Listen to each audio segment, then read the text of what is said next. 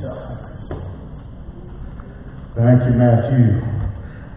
You want to get called Matthew, you're in trouble. Take your Bible this morning and turn with me to the Gospel of Mark.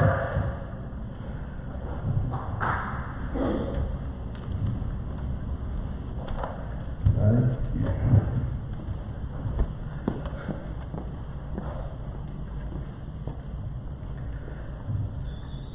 Mark chapter 2. I read something in this, week. Um, R. Kent Hughes, uh, professor at um,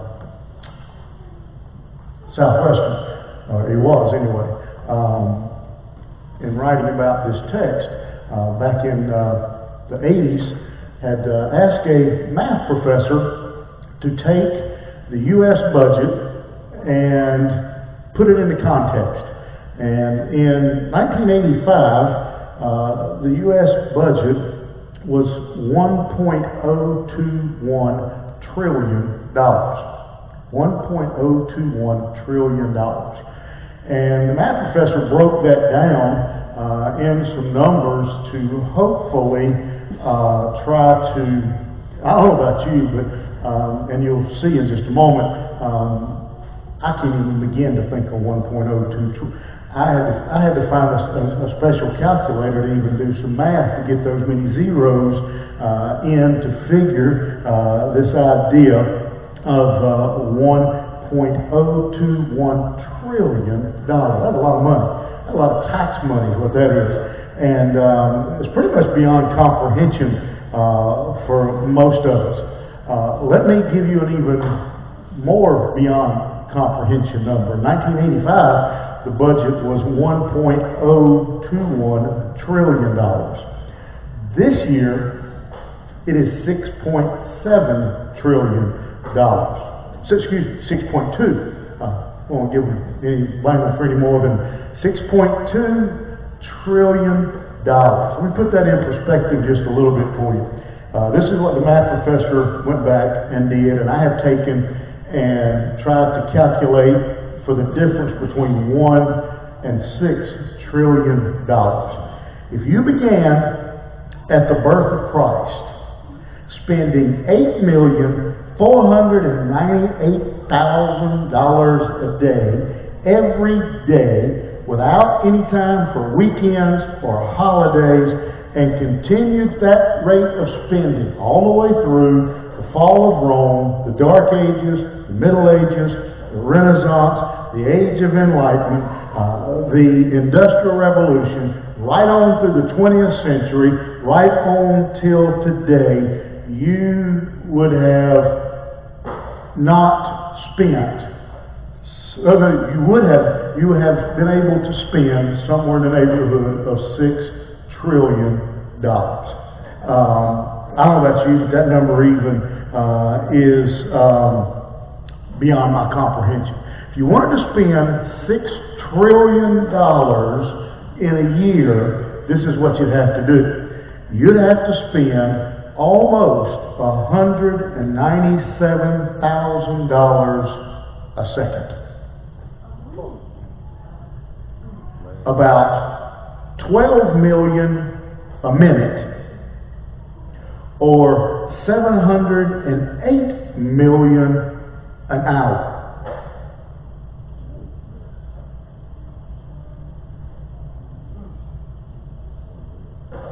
I know a couple of you I think can come close. um, for the average person, that's pretty much an impossible uh, thing to do, but we know that our dear Uncle Sam is capable of miracles.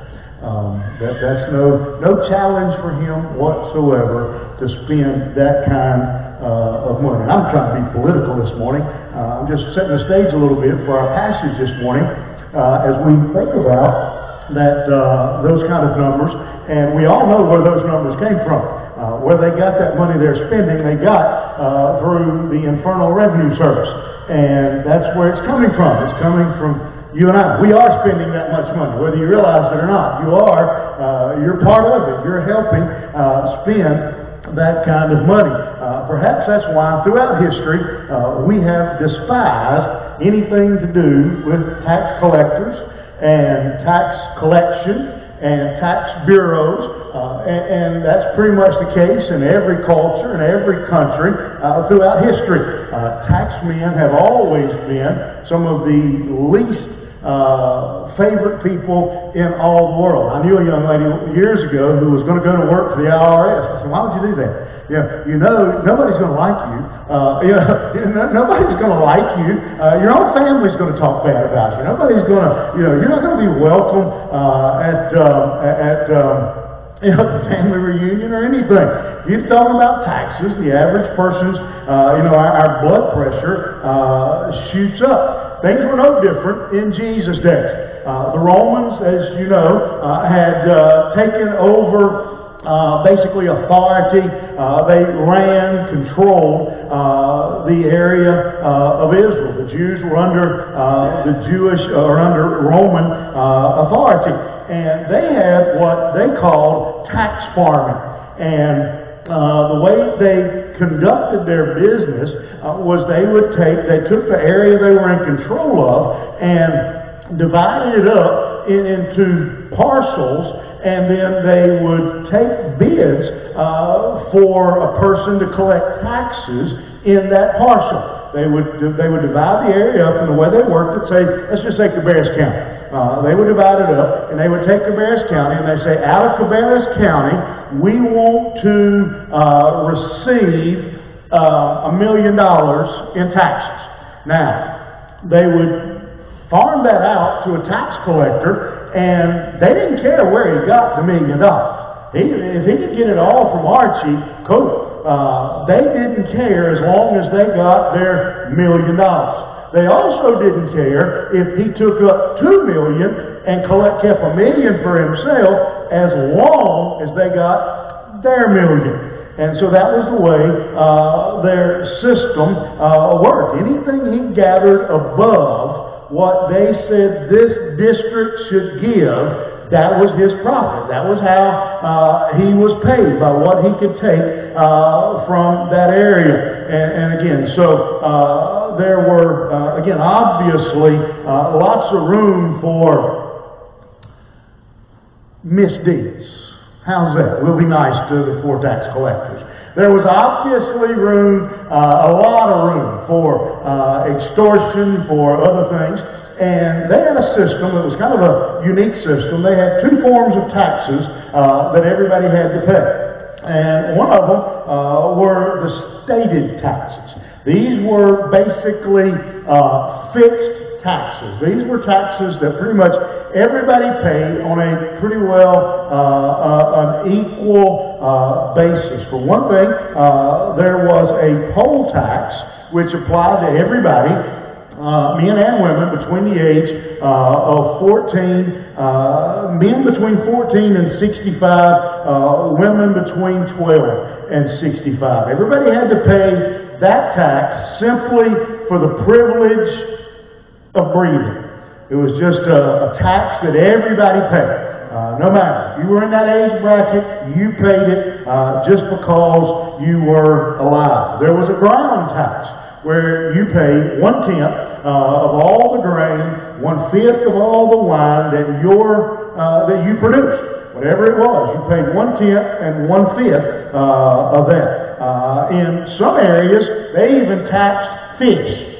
If you went fishing and you brought in fish, they taxed your fish. Um, that's that's cold right there. Uh, tax man's fish.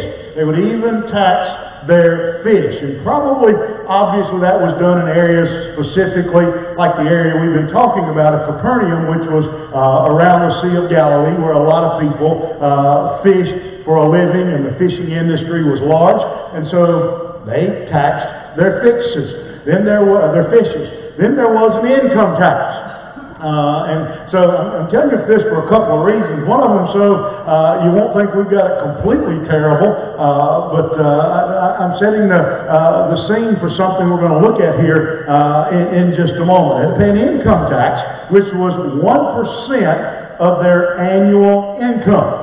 I don't know about you, but I think I could get along with 1% of my income if it, as long didn't tax my fish. That would hurt my feelings. Uh, I'd give them the heat. You know, uh, the tax, you know, 1% of the income. These were the stated taxes. There wasn't much room for extortion or bending the rules there. I mean, you, one tenth is one tenth. That's pretty well uh, uh, a given. But the second area was the one where the tax collectors had a field day. The second area was what they called duties. Now, duties were an interesting um, form of tax that the tax collectors were able to do. Uh, these were completely separate. These were the taxes they paid for using the roads. These were the taxes they paid, paid for using the harbors. Uh, there was a sales tax on certain things. There were taxes on imports. There were taxes on exports. Uh, there were taxes on your cart. In some places, they even taxed each wheel on your cart. So if you had a four-wheel cart, you paid tax on all four wheels. Uh, and so there was a lot of room for uh, for uh, taxes, uh, for uh, for exploitation and cheating and lying. They could, you know, you're coming down the road with your cart, they just stop you. Go through your cart, see what you had on your cart, make you unpack everything on your cart, figure it up, and say your tax on what you got on your cart is eeny, meeny, miny, mo. Whatever number they pick. You know, if they liked you, might let you go. If they didn't like you, you might be one of those that pay tax on the wheels. You know, everything that uh, would do, you know, that, that they could do. And that, in this area of duties, they could charge tax on pretty much anything they wanted. You showed up at church on Sunday in a new dress, so you got a new dress. You pay tax on it? You are going to today. that, that was, the tax collector had that wide range uh, of authority. And again, he could set the number at wherever um, he wanted it to be. And again, this was how he ended up uh, making his profit. In Rome, didn't care. They, they could care less as long as they got their money.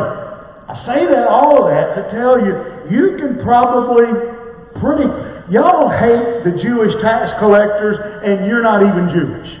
Yeah, that, that's how bad this system was. I mean, they were uh, they were they were hated uh, in in everything um, that uh, was that that that in every way, shape, and fashion, they were hated. Easily the, the most hated. Yeah, you'd rather your daughter marry a leper marry a tax collector. I mean, it was that bad how bad uh, they hated him. They weren't allowed really any part in temple worship. They weren't allowed to hold a public office uh, because they were considered the, the lackeys uh, of the Roman government. Uh, and the people uh, hated them. Basically, a, a, comparison that you and I may be able to understand uh, today is much like uh, the French hated the Nazis uh, who were occupying France during the World War, uh, World War II. They hated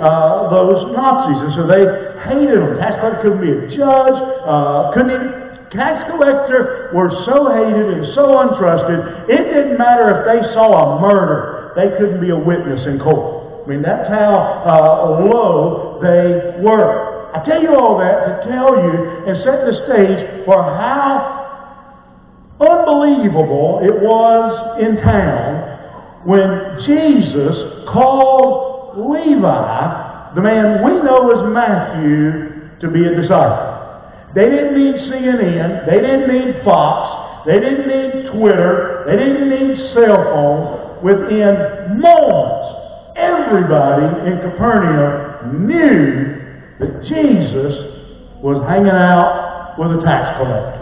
It, I mean, you talk about something that you know, flew through town. You talk about news uh, that flew all over town. Uh, that uh, that Jesus has called. He has got a tax collector as a follower. That leads us into this text this morning uh, where this story kind of blows up. And the criticism, if you, if you, if you go back and you read and you pay attention as we've come through the Gospel of Mark, you see how that uh, Mark, these stories have been uh, amping up in intensity. Uh, the the uh, rejection, the um, uh, the, the anger towards Jesus is just steadily, it's steadily building. Uh, in fact, there's a, probably a really good possibility if they could have figured out a way uh, to do it, they would have crucified him that day. Uh, the day he called Levi or Matthew to be one of his followers. And that call of the publican is what we want to look at first. Look at verse 13. It says, that he went forth again by the sea. I walked by the Sea of Galilee, and all the multitude uh, re- resorted unto him. So he didn't call Matthew in a vacuum. He had a crowd that was there, and he taught them. And as he passed by, he saw Levi, the son of Alphaeus, sitting at the receipt of custom. What Matthew was doing as a tax collector, they would build like a booth and, and kind of a raised up booth and they would set up in it so they could see everything. So as people came by, they could stop them and collect their taxes uh, and get the taxes from them, the duties from them. And so he was sitting there and he says to him, Follow me. And he arose and followed him. One of the great passages that uh, also describe this are the words of Luke. I love how Luke describes this uh, when in chapter 2 or chapter uh, chapter 5, excuse me, chapter 5, Luke says, and he left all to follow him. He left all, rose up, and followed him. I don't know if you've ever thought about this of Matthew following Jesus. Peter, he could go back to fishing. All the other disciples could go back to where they came from. Matthew, when he left, as Luke said, he rose up and left it all. Matthew left it all. As soon as he got up and left, Rome appointed somebody else to be tax collector. His job was gone. He couldn't, listen, he, and, and, no matter what else he did pretty much with the rest of his life, the people in town were always going to look at him as that no count, low down, filthy tax collector. The rest of his life. It didn't matter what he could do. He could walk around kiss every baby in town passing out $20 bills. He was always going to be that tax collector. Matthew, when Luke says he left it all to follow Jesus, Matthew left it all. he, he gave up everything. He left it all behind. He left behind his career. He left behind his income. We know what Peter, you remember what Peter did after the crucifixion? What Peter did? You remember? He went back to fishing. Exactly. He went back to where he had been. You can always go back to fishing. May have to pay tax on them, but you can always go back to fishing. You can't go back to being a tax collector. When he left that job, when he turned his back on Rome, when he walked away to follow Jesus, everything changed. Everything was different. About the only thing I figure Matthew kept from his past career was his ink pen. What he used to use to take tax records with, now he's using to write his gospel. He's writing down what takes place. It's interesting when you read through the Gospels, we don't see Matthew mentioned. Matthew's not talked about. About the only time you see Matthew mentioned, the only way you see him mentioned is when all the disciples are mentioned. We don't see Matthew doing any great preaching. I'm sure he did something. I'm sure he wasn't just walking around doing nothing, but nothing magnificent of Matthew's is recorded. But he left it all to follow Jesus. You don't have to be a great evangelist. You don't have to be a great singer. You don't have to write books, but you do have to leave it all. You do have to leave it behind and follow Jesus. As Jesus travels along and he sees Levi there, I will, you know, I will guarantee you, when he looked over and that crowd was following Jesus along, and he looked over to Levi and says, Follow me. Yeah, you, you could hear an audible gasp out of the crowd because this man, uh, why in the world would Jesus associate with such a low life? You know, and in a, uh, and again, uh, a really, really weird, ironic twist. Anybody know what Matt, the word name, when Jesus somewhere along the way began to call him Matthew, the tax collector, called him Matthew. You know what the name Matthew means? Do you know? You don't know. You know your name's Matthew, right? Okay. The name, well, y'all may not agree with this after I tell you now that you've met Matt. The name Matthew. Jesus began calling him Matthew, this nasty, dirty tax collector. And the name Matthew means the gift of God. Jesus says of this tax collector that y'all wouldn't give the time of day, I call him the gift of God. The gift of God. Listen, I don't think too many people in town would have agreed with that assessment of Matthew, that he was the gift of God. Again, Levi was the most unacceptable, unlikely person to become a disciple of Jesus Christ. How many of you in here feel like maybe you're a Levi?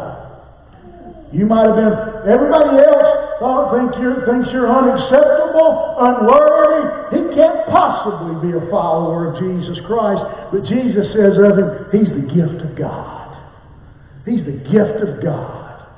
I chose him. I called him. Thank, uh, thanks to God. That became one of the trademarks of Jesus' ministry, if you think about it. Pretty much anybody he dealt with were the ones that all of society said they're, they're, they're the scum of the earth, they're useless, they're nasty. The lepers, the, the prostitutes, the, you know, the Samaritans, you name it, the people that society had kicked to the curb. Jesus looked at them and said, You're all Matthews to me. You're all Matthews to me. You're all gifts Jesus saw a man in Levi, not a category. Jesus saw potential in Matthew, not his past. Jesus saw a man that needed a Savior, not a man that needed to be excluded from society. Listen, Jesus understood and knew what that man could become. There's several people in this room. I, I, I, I, won't call but one because he shared his, Tommy's, I think about Tommy's own testimony and, where he was and what, what he used to be and what Jesus has done in his life. Anybody that knows him knows that, that God is at work in his life and, and that to Tommy, to God, Tommy is a Matthew. To God, Melissa, in this world, it's all right, I guess. Call women Matthew. You know, listen, in this world, Kenny, you're a Matthew. The world, they're not Greg, you're a Matthew. Archie, you're a Matthew. Debbie, you're a Matthew. You're somebody that the world thought has no potential, no hope, but God looked at you and said, You right. are a gift to me. Amen. Right. You are a gift. You're a gift. How many of you are familiar with the great sculpture of David? You know what I'm talking about? Probably basically considered to be one of the greatest, if not the greatest sculpture in all of sculpturing. One of the greatest, not just, but of all artwork, considered to be one of the, you know, if you were to name great art in the world, David, Mona Lisa, a few pieces, the ceiling of the Sistine Chapel, there's a few pieces that would always show up. Do you know the story of the statue of David? That statue was created between 1501 and 1504. The marble for that statue was drug into town. That huge slab of marble was drug into town somewhere in around 1475. When they drove that piece of marble into town, the original sculptor that was supposed to take that piece of marble and use it looked at it and walked around it and decided there's too many imperfections. This piece of marble will never do. And walked away from the project. And so this huge chunk of marble sat there for 25 years, just sat there. Till one day, Michelangelo comes along looks it over and sees what no one else had seen. And he said, I'll do it. He had a vision of what that chunk of rock could become. And for the next three years, chiseled away. And in January of 1504, when the unveiling was held. All the world's great artists gathered to see the unveiling. What has Michelangelo done with this rock? Leonardo da Vinci was there. Um, Botticelli, many of the world's greatest artists showed up. Many of them, no doubt, expecting to see Michelangelo's great failure with this flawed piece of granite. You know the rest of the story. When they unveiled it, the audience was dumbfounded at the beauty, the magnificence of what Michelangelo had created from a flawed piece of rock.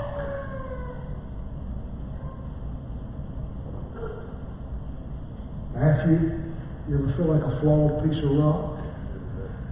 That Jesus came along? Tommy, you ever feel like a flawed piece of rock? But the great sculptor came along and looked and said, where everybody else sees failure, where everybody else Right. sees mistakes, I see potential. Right. Hand my Hand me. And I gotta tell you, sometimes working on this old piece of chisel, this old piece of uh, of granite right here was probably harder than working on a piece of granite. And as the little kid song goes, don't blame too much because he's still working on me. But thank God, I'm not what I used to be. Right. But I'm not what I want to be. Jesus saw Levi. Where everybody else saw a rotten, broken piece of rock, Jesus saw a work of art. He did the same for you. When everyone else didn't see anything, Paul says in Ephesians what? For we are his workmanship, created in Christ. You may see a piece of rock, but thank God Jesus sees a piece of art. The call of the publican led to the complaint of the pious. Oh, the religious lose their mind. Because the first thing Matthew does after following Jesus, he says, I'm going to throw a big dinner. And I'm going to invite all my tax collector friends. And I want to meet Jesus. Folks, do I need to preach on that this morning? Or is that clear? When this man met Jesus, the first thing he wanted to have happen was for all his friends to meet Jesus. I don't think I need to expound on that too much. He wanted all, everybody he knew and those he didn't. When he met Jesus, he wanted everybody else to meet Jesus. The Bible says as he, Jesus sat at meat, the publicans and the sinners sat also together with Jesus and his disciples. For there were many, and they followed him. And when the scribes and Pharisees saw him eat with publicans and sinners, they said, How is it that he eats and drinks with publicans and sinners? Jesus heard he said to them, They that are whole have no need of the physician, but they are sick. I came not to call the righteous, but sinners to repentance. Where do doctors work? They work in the hospital. Who hangs out at the hospital? Sick people. Doctors don't hang, well, I'm not going to say not all of them, but a good doctor doesn't hang out with the well people. A doctor, a good doctor, goes to where the sick people are. Now, the religious here, the pious, the scribes, the Pharisees, they all get in, in, in a tissy because Jesus is having dinner with Matthew and his friends. And they're having, how in the world, this man claims to be a teacher of the law. How can he possibly ignore, and hear this word, how can he possibly ignore our traditions?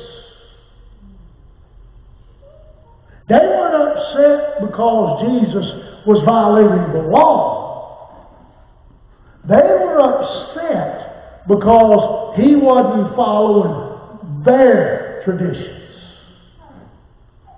Not God's word, not God's law, but their traditions. See, that, that was their, their, their issues. And I want to tell you something. We talk about the scribes and Pharisees. We got a lot of scribes and Pharisees left in the church in 2023 who are far more concerned about their traditions than they are lost souls and the Word of God. Sing a song they don't like. Move a piece of furniture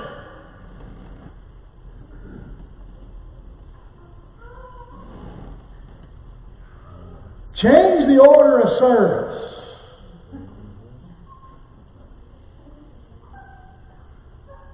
I don't know if y'all have noticed, we use a different order of service every week just so you can't say that. You'll never know what it's going to be. Listen, I'll tell you right now, church I grew up in quit printing bulletins. You know why? Because if on a given Sunday you skip something on that bulletin, there were some people who got like had a heart stroke. Yeah, they lose their mind. Move it out of order. So let's quit printing them all together. That way, just leave it out. We just ignore it. Print, ignore it anyway. More concerned about tradition. Here, instead of rejoicing that a man like Matthew has had a life changing event, they're more worried about who he's eating supper with.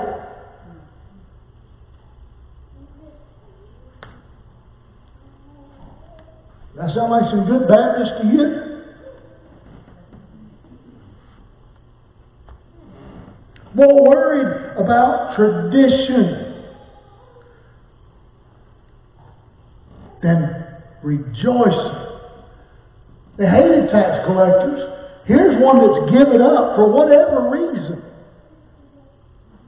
Whatever reason. He's given up being a tax collector. For a day or two anyway, we're probably going to be able to go fishing and not have to pay tax on our fish. You'd think they'd be thrilled to death. But instead, they're angry. They're upset because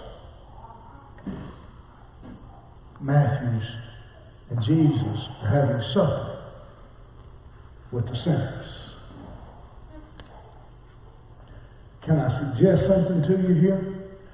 Matthew it, and Jesus just gave us a really good lesson.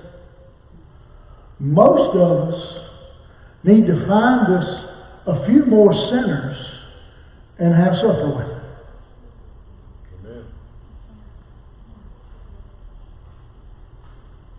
Most of us need to find just a few more sinners and have supper with them. How else will they hear the gospel?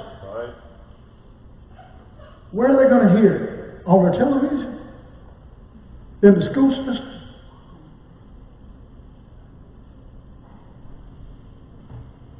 But the religious are about to lose their mind because Jesus is hanging out with the sinners. They're about to go crazy. Listen, we need to be getting involved with our communities. We need to be getting involved with people at work. Now, you got to be real careful. I, I, need to be cautious here. That doesn't mean you act like them. Doesn't mean you do what they do. Right. But do we have some sinners we're having dinner with? You can have, put them downstairs at your house. Put a sign up in the front yard. Put a sign down there on Chevron. Listen, dinner with sinners. Come on over.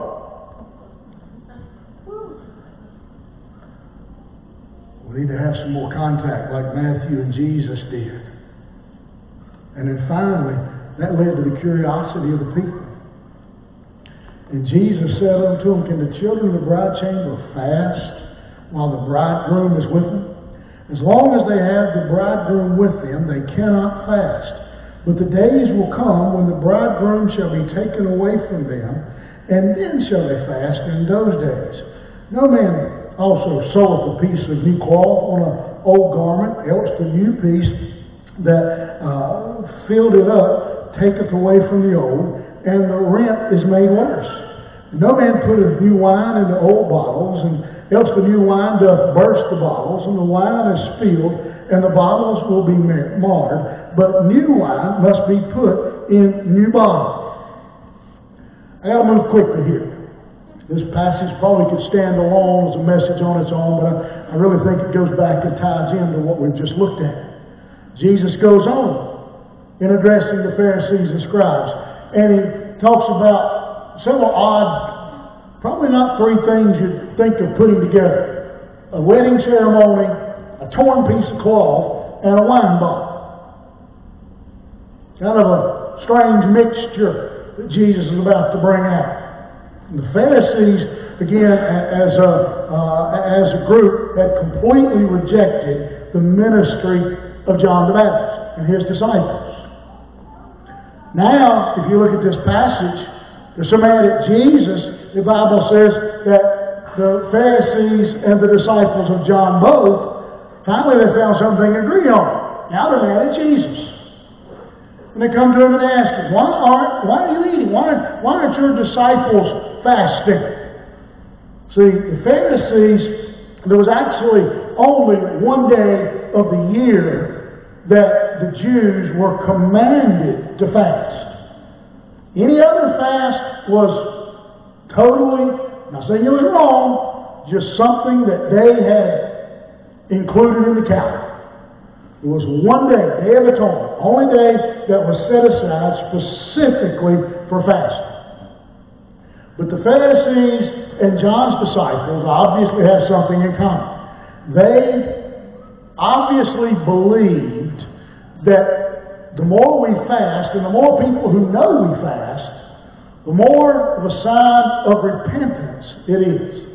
Anybody in here know you can fast without repenting? Nobody knows that? You can fast without repenting. Vice versa, you can repent without fasting. They are not hooked at the hip. The Pharisees and the disciples of John thought they were, and they considered it to be an intricate part of their religion. And so they said to Jesus, they asked him, not only what kind of company are you keeping, but what are you doing with them? You're not just hanging out with sinners, but you're eating with them when you should be fasting. What in the world kind of man of God, prophet of the law are you? You are completely out of line. And again, at that exact moment, most likely, there's a good chance that the Pharisees and John's disciples themselves were fasting. And I don't know about you. You ever been on the diet? Everybody ever been on the diet? You're probably on one now. Yeah. You ever been on the diet and some jerk sits down in front of you with a big old piece of chocolate cake? Irritated, didn't? They're fasting. Jesus and his disciples were having a feast. That'd get under your skin a little bit. They were upset. They were angry. Again, Scripture only said they had to fast on the day of atonement. But the Pharisees and the disciples of John, for the most part, had put into practice that they fasted uh, Monday and Thursday. Every week. Monday and Thursday. Monday and Thursday. Regardless. Rain or shine. They fasted. Monday and Thursday. Why? Because they thought religion was solemn. The Pharisees, most of us have in our mind this picture of the Pharisees walking around in gold and all fancy and the fancy robes and all that kind of We have a picture of them kind of looking like the Pope. That's a good example. You know, Pharisees walk around in old dirty clothes. They didn't take a bath. Yeah. Didn't do their hair. Who cares? Didn't shave. They walk around looking grimy and grooty and all that kind of stuff. Because that made them look poor, pitiful servants of God. We still got some of them too. That a smile would just crack their face like a hammer on that piece of granite while ago. And here Jesus is throwing a feast in the middle of their fast. I bet he even took a bath. And they are living. And so Jesus tells them a story that all of them knew that at a Jewish wedding, they didn't go on a honeymoon. They went home and they threw a party. I mean a party. Everybody came over, threw open the doors of the house, and they eat and they eat and they eat. You remember Jesus' first miracle was where? At a wedding. They threw a party. See, and during that time, all the guests were exempted from any kind of fasting. It was a, it was a rabbinical rule. No fasting. We're on the wedding. Having a honeymoon. Having a bridal party. He says, man, when they're having a bridal party, well, the bride, they don't fast. They have a party. And these people, me. With me. They're having a party. They can fast later. They're celebrating. He gives them another analogy. He says, You don't take a piece of cloth, old wore out piece of cloth with a hole in it, and sew a new piece of cloth on it as a patch. If you do, over time, that new piece of cloth will draw and it'll tear up the old piece of cloth and make it worse. You don't do that. You don't you know, mix the old and the new. We're not going to mix all this old stuff you had with what I'm teaching. I tell you what, make all things new. All the old things pass away. Make you a new creature. I come to change things. And then he gave them a better illustration, even more powerful. You don't put wine, new wine, in old wineskins. Wineskins were made out of goat skin. They try to skin the goat as much as possible in one big piece so they could bring, and they would use it for a wineskin. Once it had aged and been used, when you put new wine in it, the new wine began to ferment, it blow up. So you didn't put new wine in old wineskin. You didn't mix the old and the new. Jesus says, I'm here to do things new. Salvation. Listen, Levi didn't get a partial patching up. We're not putting Levi in an old wineskin. Levi's got a new life. Levi's a new man. Levi, Luke said, left it all and rose up to follow him. He was a new man. The good news of the gospel of Jesus Christ is everyone who gets out of their tax booth, everybody who gets out of their tax booth of sin Everybody who rises up, leaves it all, and follows Jesus gets a new life. Right. Gets to be part of the kingdom. Everybody that's broken by sin, everybody that understands they'll never be good enough on their own, they'll never be good enough for God, and they receive God's grace. Matt sang a while ago, man, if you're a child of God, that didn't stir a moment of grace. Right. That's what Matthew met that day. Right. When Jesus came down that road, it was a moment of grace. Jesus came to save us from sin and from religious people. Right. Came to save us from religion. And this morning, Jesus is walking by your booth. He's walking by your booth. Will you leave it all and follow him? He's showing you grace like nothing you've ever seen before, like nothing you can, and he wants you to come and dine with him. Think about that image for a moment. Just a few moments ago, Matthew, Levi, was sitting by the roadside collecting taxes as the most hated, despised man in town. There was, you know, pretty much all cultures. The same, saw, saw in China, saw even up north. Even up north. Most people, when they walk down the road, they meet someone. Especially here in the South. Well, no, how you doing? Yeah. Most people. My family gets mad at me every now and I get on a spell when I'm driving. Every car we pass. Makes me mad. Only about a fifth of them wave back. I want to chase them down and bump. Hey, I waved at you. That's pretty much tradition. How you doing? Right? Don't you do it? You walk by somebody else? How you doing? You know, you pass them on the aisle in the grocery store? You? Yeah. Look at your brother, see what they got? Know, take something off the shelf, throw their budget. You know, you know, watch them at the register. Yeah. Um, that's of tradition. Matthew said there, not a soul walked down the road. Have you, Matthew? Yeah. They walked down the road. This is what I think of Levi setting up in his booth. How many of y'all remember back in the day when Bilo had that old, old man, it looked like the bank guard on Andy Griffith, sitting up on that stool with a shotgun hanging up on the wall behind him.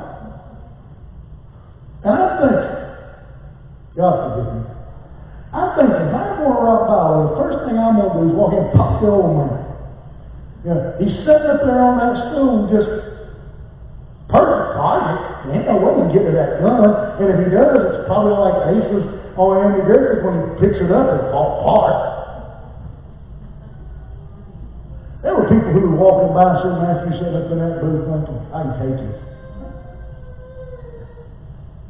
That man went from that position to sitting at the table with Jesus. Right. To dine with the King of Kings. Amen. Right. What a change. Because he left it all Jesus. Some of you here this morning, you following Jesus. But can you honestly say you've left it all? Are you trying to serve God with one foot in the church and one foot in the world, one foot in heaven and one foot in the world? You come to church on Sunday and act one way and go to work on Monday and act another. You, you, you're following Jesus, but have you left it all? Have you left it all? Some of you here this morning, somebody online, you're still sitting in the tax booth of sin. Jesus is walking by saying, Follow me. Today you need to be saved. You need to ask Christ into your life. Today could be your moment of grace. Bow with me. Heavenly Father, I come to you today.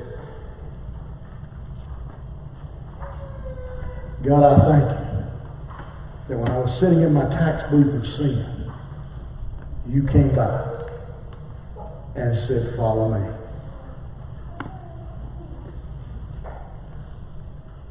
And God, you changed me. You forgave me. And now I'm dining at your table. God, there are believers in this room, saved, genuine, born again believers, but they're still trying to hang on to the tax booth, still trying to hang on to the sin. They haven't left it all. Father, this morning, would you touch their hearts? God, for the one here today, the one online that doesn't know Jesus, would you stir their hearts?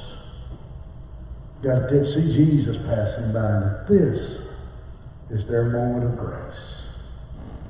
We'll give you glory for what you do, it's in Jesus' name I pray. Amen.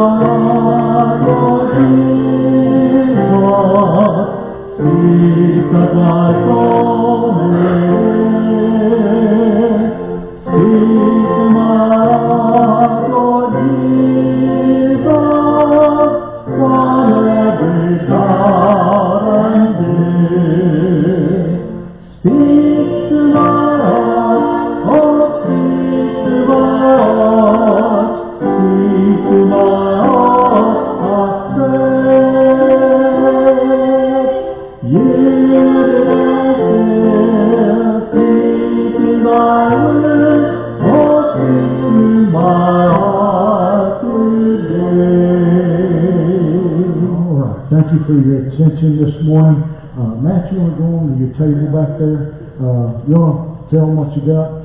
Yes, I have the Poplar Grove Special. Next week it'll be the Churchill Special, but today it's the Poplar Grove Special. Uh, I've got four CDs back there. You buy any two, I'll give the third one free. If you want all four CDs, that'll be forty. Also have a T-shirt. If you want one, one of everything on the table, that's fifty dollars. One of everything on the table. I said that one time. I said, if you want everything on the table, it's fifty bucks. And some guys have to spend on. But if you want each CD and the shirt, fifty dollars. Love to see you back there. And some of those CDs have got his picture on them, and they have a picture on them, and they are great. Put them in your Put garden. them in your cabinet, and you will not have rats. In fact, the rats will bring back the cheese they stole last month. Thank you, Matt. Um, somehow or another, I need to figure out a way. Um, Archie's ain't doing nothing. Or David, Davis closer. Somebody go back there and hold an offering plate. Um, somebody. Not everybody at once, but somebody. Um, and uh, I said, everything you put in that plate will be the, the love offering for Matt. Uh, he drove up here all the way from the great state of South Carolina today. And so, uh, appreciate Matt being here. Uh, I wish he got time to tell you a little bit of his testimony. Uh, if you talk to him, I'm sure he will. And so, uh, appreciate uh, you doing that. Uh, also, I am obliged to invite you to Timothy's graduation party. Uh, Saturday from two to four. that's what I thought, but that looked like it said June the seventeenth. Okay, June the tenth, from two to four, right here. Please come. I love my wife to death, but she has one, just one, bad habit. If four people are coming for supper, she will fix thirty-seven pieces of chicken. I know that there will be food galore, and if you don't come eat it, it will be at my house. And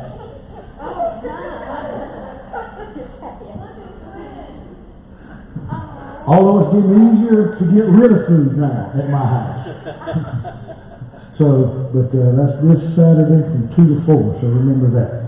All right, let's bow for this one.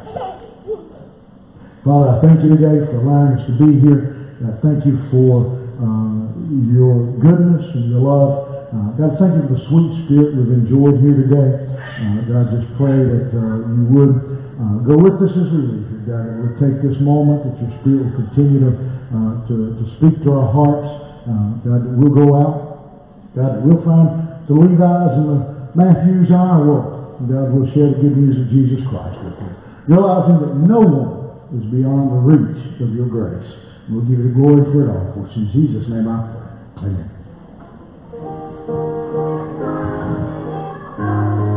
Not yet. Not yet.